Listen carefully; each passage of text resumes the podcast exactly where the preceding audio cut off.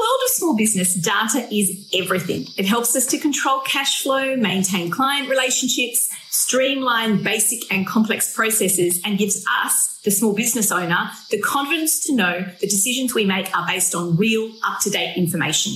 And the explosion of cloud based accounting software is what has given small business this power of on demand financial data in ways we could not have dreamed of only a few short years ago. In fact, in times of crisis like these, it's been a saving grace the one true source of truth that we can rely on.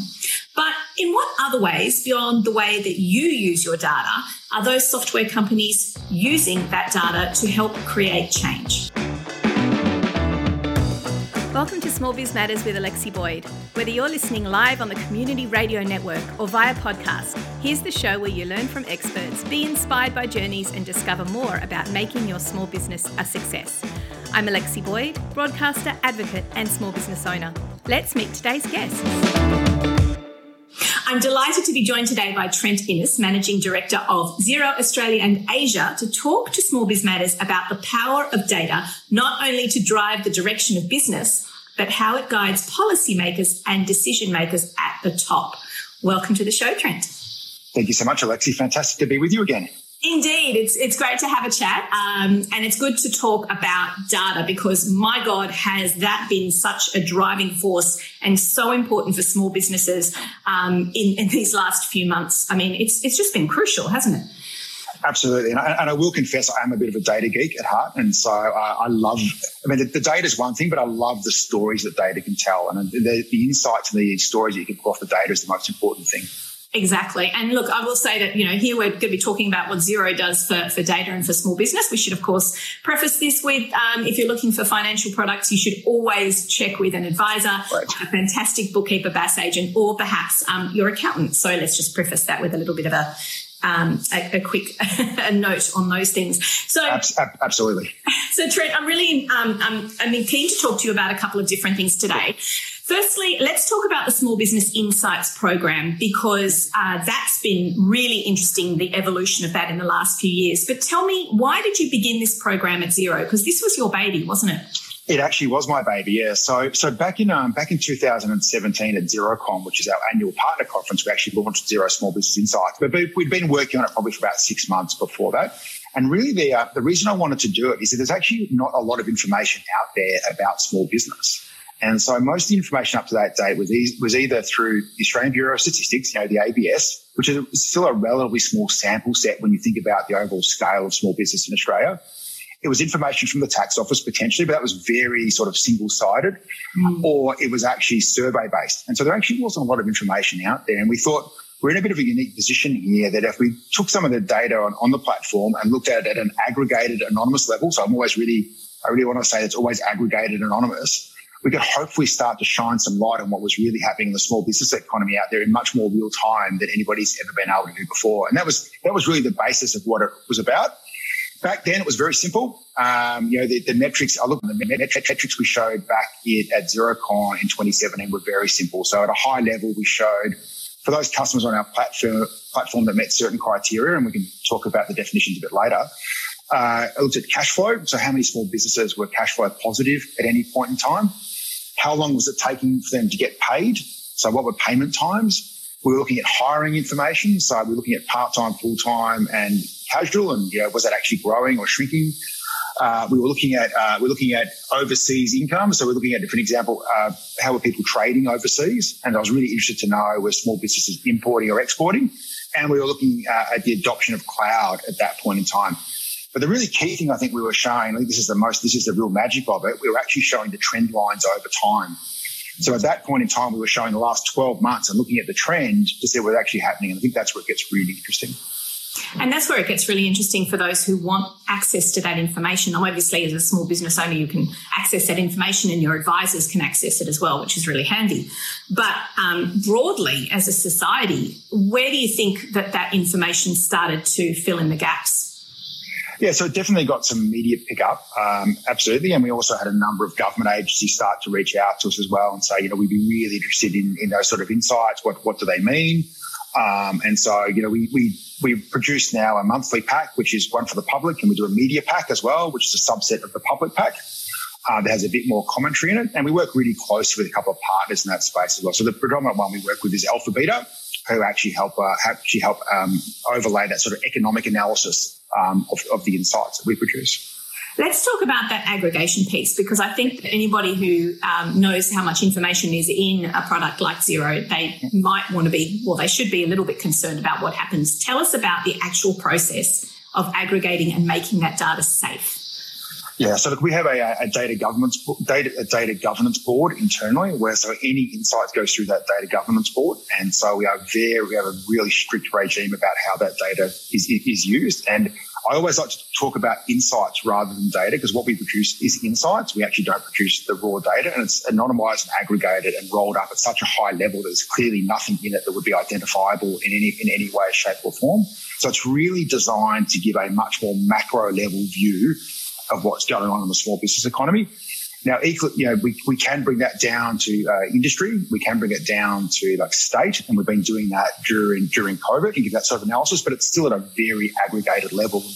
When you think of the scale of the Xero platform here in Australia, um, you know, we, are talking you know hundreds of thousands of subscribers on the platform, so the information is completely anonymised and aggregated. Well, but how is it anonymized? Because I'm punching information that has my bank account details, the, the, the, bank account details for my staff. It's got tax file numbers in there. How exactly is it protected? Yeah, it's all so all that all the private information is all stripped out. So it's all stripped out. So when it goes to actually get aggregated onto the platform for reporting purposes, all that information is gone, and have so you, it's at a it's at a level. Have you have you ever stuffed that up? Never, not that I, not that I'm aware of. No, we've never stuffed that up. Of course not. I mean, we, it, go, it, goes through a really strict data governance policy, and uh, to make sure that we uh, we don't do that. And then overarching that is those the, the governing body that you spoke of earlier. Their role data is governance. to oversee that. Is that correct? Correct. So they, they make sure that any data insights that we actually produce go through that go through that process to make sure that one, it's um, one that it's you know private, and two that it's actually uh, that it's actually gone through a, pro, a process where it actually the data insight makes sense as well. Awesome.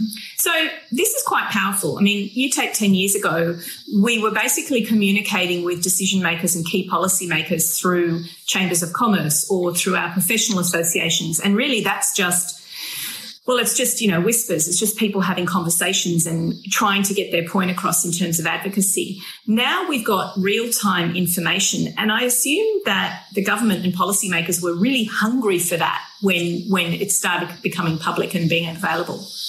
Yeah, I mean, as I said before, you know, we, we produce a public pack uh, and a media pack. And so if we do get a request to actually get a bit more, um, to get some commentary around what that public pack might be, we, we, we do provide that um, when we're asked to. We've done some you know, work with, uh, with Kate Carnell from the Small Business Ombudsman. We've done some work with COSBOA and some other government agencies as well. But it's always on that public and media pack information that we, that we have available. Right. Okay. So I had it in my head that there was a pack that went out to the public, and then there was a pack for media, and there was another pack for government. Have I got that wrong? No, it's a, it's a it's a subset of the public information. The public information is actually we, we pretty much everything we produce in the public pack is what we do. We just analyze it a little bit different for government if they ask specific questions about it, but it's off that public information. So, what are you trying to drive change with? I mean, obviously, um, this is really powerful. Um, I want to specifically talk about payment times because this is something we've been talking about on the program for a lot for a long time. We, we, we discussed this with Kate Carnell, who is, of course, the ombudsman for small business for Australia. What are you hoping to achieve by giving this real time data to government when they're making policy change? I don't think that's that's not really the point of it. Like it was more about um, I thought actually the reason we did this from the beginning was that we actually thought we could help because there just wasn't any real time, you know, relatively real time insights available. As you just mentioned, there was um, most it was backdoor conversations or it was rhetoric or it was actually fully understood. And so we think we're at a place now at scale where we can provide some insights and trend, more importantly, trends over time. I think it's the trends that are really important. Mm. You know, we, we could have large debates about how we actually get to definitions of things and how we actually decide to measure things. There's lots to do. So payment times is a classic. There's a lot of different ways you can measure payment times. And so you need to be a little bit careful. But the, but the key thing is, as long as the definitions stay the same, you can see the trend line over time. That's the key thing. So some people will look at that information and go, that's amazing. We're making fantastic progress. Other interest groups will look at that and go, we should be doing way, way better than that. And it's not actually up to us to make that decision. And we're not advocating one way or the other. All we're doing is providing an, an insight on the aggregated anonymous data that's available on our platform. So, just so I understand, when you say payment times, it's literally the invoice goes in on a particular date, it's due on this date. How long is it actually taking for those invoices to be paid across however millions of businesses that you've got in, in your platform? We measure we measure it when it is paid. And so when so how long does it take for the invoice to get paid? And our definition is basically at the time when the invoice gets paid. So if the invoice doesn't get paid, it wouldn't actually be included in those payment in those payment times. But I still think you know that's clear in our definitions, and so we define every metric that we, we release or any insight. We actually define what that means, and so because um, once again, you know, for your example, let's see what a what is an what's an average small business in Australia? The definition of small business seems to have I was going to ask you that so many so many definitions that you know we we, we had to pick some, um, and as long as we stay true to those, or equally if we do change one over time, as long as we back flush it back through, and actually because then it's the trend line over time that's the most yeah. important. So our typical definition is uh, up to ten million dollars in turnover, irrespective of staff. Irrespective of staff. Right. And irrespective of location or anything else like that, it's correct. Under, okay. Yeah. would it, would it, do you think it would be beneficial, just getting off topic here, if, if we just threw everybody in a room that makes those decisions and say, would you just come up with one definition of small business, please? Do you think that'd help? It, it would make our job a little bit easier in this, in this scenario. But as you, as you know, it's, um, people quite often ask me, you know, uh, what, when does a small business accounting product not work for me anymore? And that is a that's such a hard question to answer because you might have high turnover but low transactions, mm. or you might have low turnover and massively high transactions and really complex reporting. And so you might need something different. And so that, that it's a really hard question to answer. Um, but long, I think the key thing is as long as those definitions are, are really clear and explicit, which which they are, and, you, and you, if you go to the Xero Small Business Insights or search it in Google, there's actually a definitions tab in there and actually defines what all what our uh, all the metrics are. I think you should guide everyone else, and we should just literally lock them in a room and figure this I'll, out. Um, I'll leave that up to you to get the right people in the room to do that. Just you just tell us what it is, and we're happy to follow it. But uh, I, don't, I don't think I want to get involved in that debate. So let's talk about what these insights have actually provided um, the community over the last, say, 12 months of craziness. What have what are some really major things that you've noticed? So this is the uh, this is the latest pack here, which is the uh, up until the end of September. So we do have a, a, a, bit of a lag after the end of the month. If uh, if we could get accounts and bookkeepers to reconcile their accounts quicker, we'd uh, we'd probably put it out a bit quicker. But that's that's that's just for you, Alexi. I'm really, not calling the kettle black, but okay. no, I'm only I'm, I, I only jest, but uh, we don't we don't include um, unreconciled um, transactions, oh, okay. and, and yeah, for for obvious reasons. Um, and then we obviously wait to their reconcile. So just, we just give that a little bit of time to sort of flush through, and then um, before before we before we do the analysis. But look, it's been um, it's it's been fascinating, and so we have, have produced a COVID insights report um, every month. So it comes out about three weeks, uh, three to three to three and a half weeks out after the end of every month, and so uh, the one for the end of October should come out should come out shortly. And uh, the, the, the, the reality is that small business got got hit super hard. Um, they got hit twice as hard as the overall business economy did in Australia. And if you look at from a revenue perspective, they were growing at just slightly above 5% um, pre-COVID. So sort of beginning of March in Australia. You know, by April, it had gone to negative nine. So there's been a 14% swing in, in, in growth, which is, you know, just, you know, quite a, a devastating blow. What's been fascinating since then, though, is it actually has climbed back quite quickly. So we have seen a V shape. It's probably a little bit hard to see there, but I'll sort of hold up to the screen. Yep. Um, and we are now back at the end of September, we're back to 5.2% revenue growth. So it's actually come back quite strongly. And it's also, you know, it's also important to note that includes Victoria. And so Victoria clearly at the, in September was still in, in lockdown. Um, and obviously, you know, it's still getting, having quite a lot of impact on the economy there. So it's actually come back quite, quite strongly. Of course, we've also been looking at, uh, at, at, jobs as well during that time, and you know, uh, very similar. So, jobs dropped 11.9%, pretty much as soon as COVID hit, very heavily weighted towards casuals.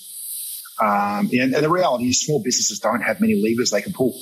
Mm. You know, when time when times get tough, what levers do you pull? And you know, one of the first levers they pulled was obviously casual employment, and so we saw a massive drop in casual employment. That has actually recovered as well, but not as well as, as revenue.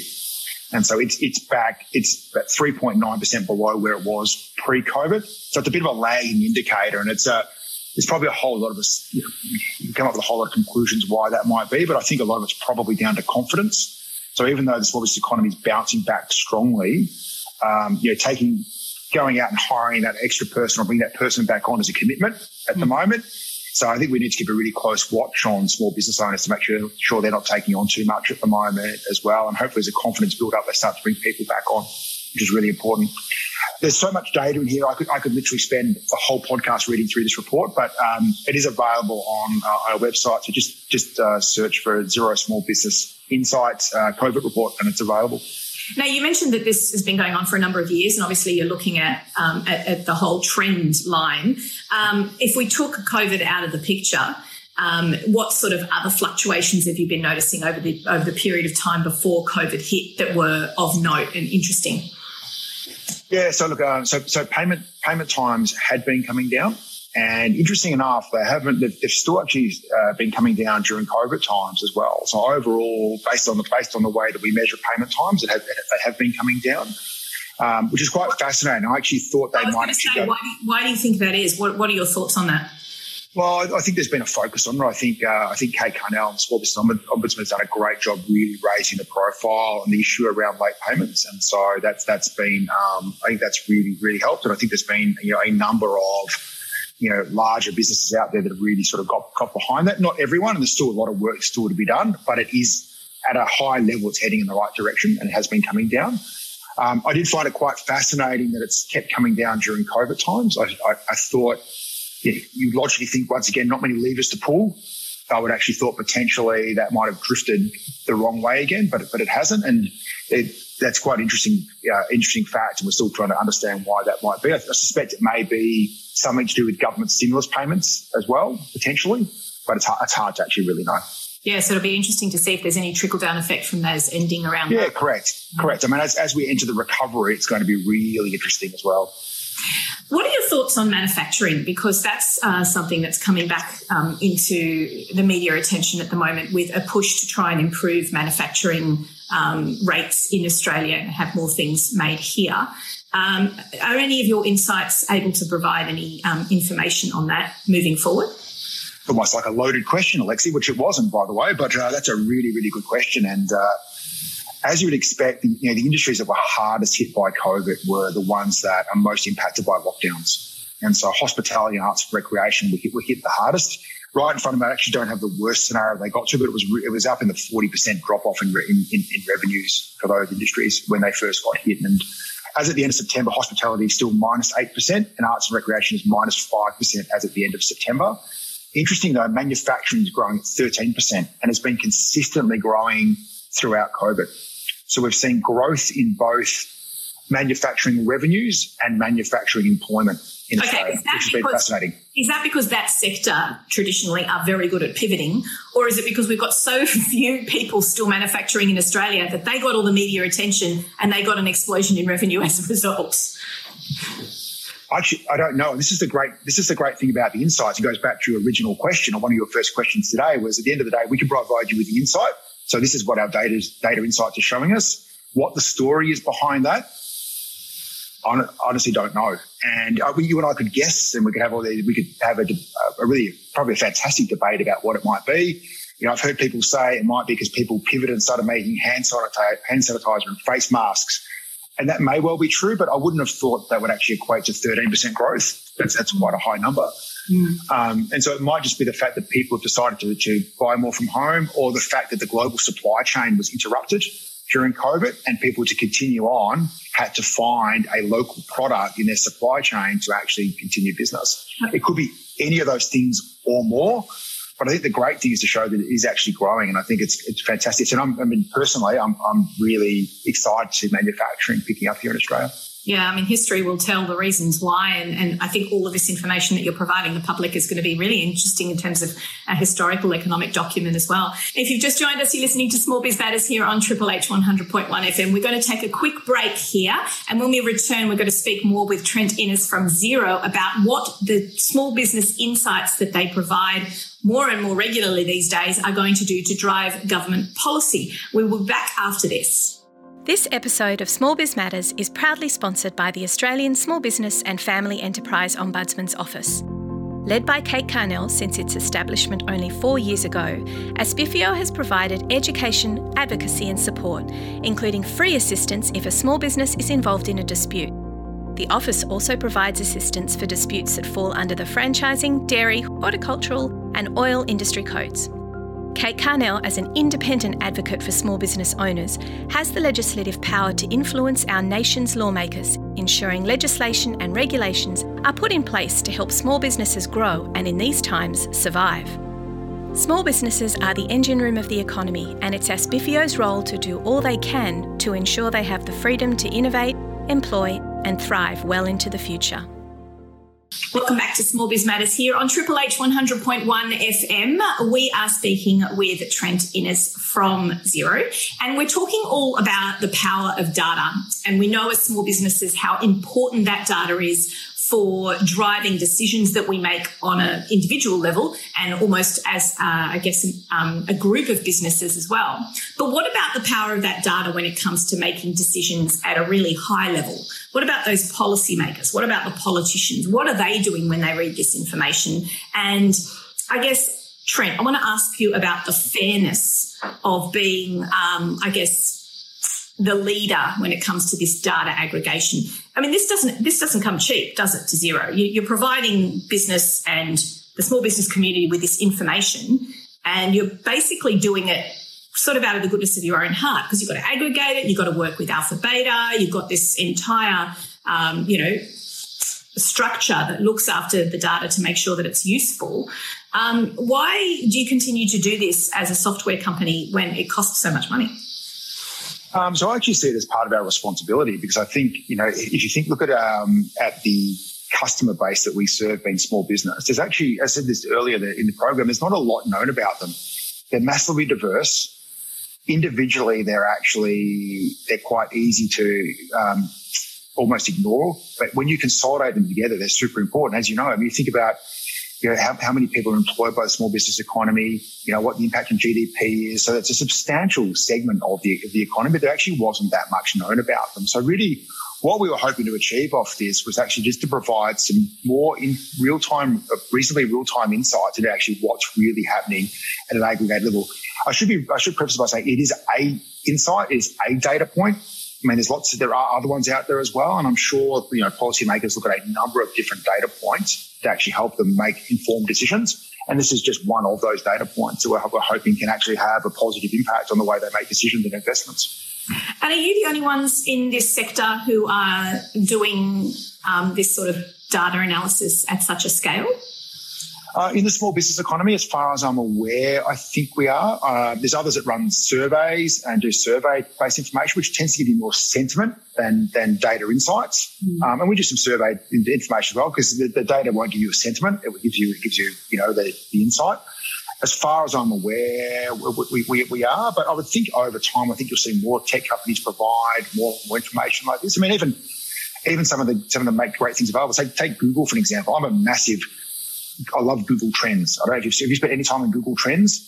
Indeed. Like literally, I would I would rather spend time on Google Trends and watch Netflix. I find it fascinating because I see the trend line over time to see what's actually happening, what people are searching for, and what does that mean. You know, you've got the likes of um, REA Group, you know, realestate.com.au. They, they provide amazing insights on the property market that we never had before. We didn't know how your suburb was performing, you know, relative to other. So there, there's a lot of tech companies out there providing, you know, views of aggregated, anonymized information to actually help, you know, consumers and business owners make more informed decisions. Have you thought about partnering with um, already established advocacy groups or professional associations to make what they're doing in terms of their surveys more powerful? So I think once again, it comes back to what I said before. So I think we are one one data point or one chip insight, which of course they they're more than welcome to use. And you know, and if they've got any specific questions about it, as long as we can facilitate it, we're happy to happy to answer that. If we can provide some more insight and and we make the economists from AlphaBeta available where, where, where, appropriate. We can't answer every single query that comes down the line. And we do, I'll be honest, we do get requests for data insights that we just can't provide. And accounting, accounting data won't show you answers to everything. And so you're, you know, you're, you're, you're a bookkeeper. You completely understand what the data can and can't show you sometimes. And we can't, we can't show everything. So we're very conscious of you know, sticking to our wheelhouse to a degree about what insights we can we can provide. But you know, in that public information we present, uh, we present every month. They're, they're, they're more than, uh, you know, they can absolutely use that. And if they've got any questions about it, they should reach out to us. So, in the last few years, one of the things that you've done really well is bringing to um, the front of everyone's attention the importance of having quality bookkeepers and accountants on your side and the role of the advisor. So, in a way, you're taking that role as, uh, I guess, an advocacy group for the people who are more likely to use your product you're kind of bleeding into that small business area of advocacy too, are you not? By um, providing them with this amazing tool of insights. Do you see yourselves as an advocacy group? Not at all. I see, I see us as providing insights. And so I think we provide high level insights. Um, and this goes back to what we talked about before. People, how people view that insight will vary quite dramatically. So some people will see it positively, potentially. Some people will see it negatively. Some people may say that's amazing. Some people will go, I can't believe we need to do more work in that space. That's not going where we want it to go. I don't think it's up to us to make that, that decision or call. In fact, I don't want us doing that. In fact, really what I wanted Small Business Insights to be from the very beginning was a set of usable data insights that people could take and interpret how they saw fit to, inter- to interpret it. It's not up to us to do that. I mean, if we, go down that path, it's a completely different different avenue of business, and that's not that's not what the intent of this was at all. It was really, it was really, it was it was to try and help Alexi. It was actually to try and shine a light on a what I see as amazingly um, an amazing sector of the economy that I feel historically is actually misrepresented and not and under and underinvested in lots of different ways. It doesn't it doesn't feel that the stories are really coming through at a macro about how important they are to the economy. And I think that's kind of shining through more than ever right now. If you think, if you think what's happening off the back of COVID, and we we've seen this every time there's been some form of economic downturn, and it hasn't been a lot in the last 30 years. You had the GFC in 2008, dot com crash in 2000, and the last time we had a recession was the early 90s. You know, and now we're facing you know economic downturn, probably like we've we hopefully will never see again in our lifetimes if you look historically what's happened there, what, what's fascinating off the back of that is there's usually a, a spike in business creation off the back of that because people are displaced from employment predominantly. So it's a supply and demand thing more than anything else. So we are going to see a spike in, in business creation, I suspect, coming off the back of this. And so if people, if this, these insights can help people decide where to do that and how to do that, I think that's really, really important. And also it should help potentially some um, advocacy groups and even government departments make informed decisions around better informed decisions around where to invest that money as well. Because the small business economy is going to be where the jobs and growth come from in the next in the next period of time. It has to be. I, I just can't see where else it can be. Well, statistically, it always has been, and statistically, yeah. it will be. So having this, but I think it'll spike even more than normal because because we've gone that way. So I'm, a, I'm a big believer in the equilibrium. It will go back and spike over the equilibrium back the other way yeah, well, I mean, definitely, you guys have got the ones with all that information that, that really provides with that. So, there's, I think what's important to note here is that you're expressing small business insights very much as a tool, um, not necessarily a driver or it's not your intention to change policy or whisper in the ears of politicians who are making these decisions. Not at all. Not at all. Not at all. People may use the insights that are actually far more qualified to me to have those discussions and that's that's up to them, and that and the data insights will probably help tell the story they're trying to tell potentially. Mm. Uh, but that's up to them to actually do that. But there's lots of, as I said before, there's lots of other data insights out there as well that you would think they would combine those together to help tell their story. Um, but it, that's not that's definitely not our intent. Our intent is to actually provide insights that nobody else been able to, been able to show before. So reassure me with the way that you are intending to work with the advocacy groups who are, let's face it, they're there because they've been either government appointed or they're there because they've been elected by their members as opposed to um, an organisation that has other reasons for doing this sort of thing. How do you work with the advocates moving forward into the future with this powerful data set? So look, we've, we've, we've, met with the majority of them, unless there's some that, I, that I'm not, not aware of. But it was always, so when I approached them and even when I approached government, so back in 2017 when we first launched this, I did actually go and spend a bit of time up in, up in Parliament House. And the, and the intent there at that time was to actually try and understand what information or what insights could we provide that would be helpful. And it was really, that, that was my whole position. How could, how could we help? Um, how could we actually help you make is there, is there some, is there a way that if we produce some high level aggregated macro level insights, what would that look like? And that's kind of where cash flow came from, employment came from. And they're all, you know what, they're all very obvious. They're all very obvious in hindsight. But it's the same with the advocacy groups as well, is that we, you know, we provide these publicly, we provide a subset of them to the media with a bit of commentary that AlphaBeta help us with. But outside of that, if they actually want some more information in it, we actually have some people internally that are happy to happy to commentate on it if, if that makes sense. If they were trying to understand what that, you know, what the definition might be behind that metric, what, is, what does it mean? Do we have any further insights on it? You know, we're, we're happy to do that where, where it makes sense. But at the end of the day, we're providing uh, an insight that it's up to them to interpret how they interpret it. So we're not necessarily going to see any communications or information coming out of Xero that says, you know, we represent small business, we are small business, we advocate for small business. That's not on the cards. That's definitely not the intent. That's not that. That's not the intent. Um, the intent is definitely to stay in our wheelhouse, which is about an aggregated, anonymous view of some cool insights that's going on, um, and you know, it, it's to help. You know, we, we we we are super passionate about this sector of the economy that's it's basically you know this is this is what this is what we do, you know, and so it's about helping as much as we possibly can, mm, as opposed to advocating. As, as opposed to advocating. Fantastic. Look, um, Trent, I can't thank you enough for coming on the program. I know you're incredibly busy, especially with all these insights and how important they are that you provide constantly. Um, let us know where we can find out more about Xero and Small Business Insights best place is just go online and search for, uh, go online, go to Google and searching for Xero Small Business Insights, um, and all the information's there. Uh, what is fascinating is we do this for Australia, New Zealand, and the UK, so we're a little bit unique in the ability we can actually compare countries and how they've actually uh, dealt with COVID. And the graphs over the three countries tell a really interesting story about the different approaches that government's actually taken. So I found that quite fascinating as well. I don't think there's anyone else was able to do that either. So it's um, definitely worth a look. Well, the power of data certainly speaks not only to the individual small business owner, but how it can be used in the global community for small business as well. Thank you so much for joining Small Business today. Now, if you've missed any, any, of today's program, you can, of course, catch up via smallbizmatters.com.au, where there are over 190 podcasts just like this one, where you can grow your business, understand your business, and basically get good quality small business education. My name's been Alexi Boyd. Uh, listen to us next week with another round of great guests, and we hope you all have a great week. Thanks for joining me. This week's episode was proudly broadcast from Triple H Studios in Sydney, Australia, and sponsored by the Office of the Australian Small Business and Family Enterprise Ombudsman. If you've enjoyed listening, go ahead and give us some thank you stars on your podcasting platform. It would be much appreciated.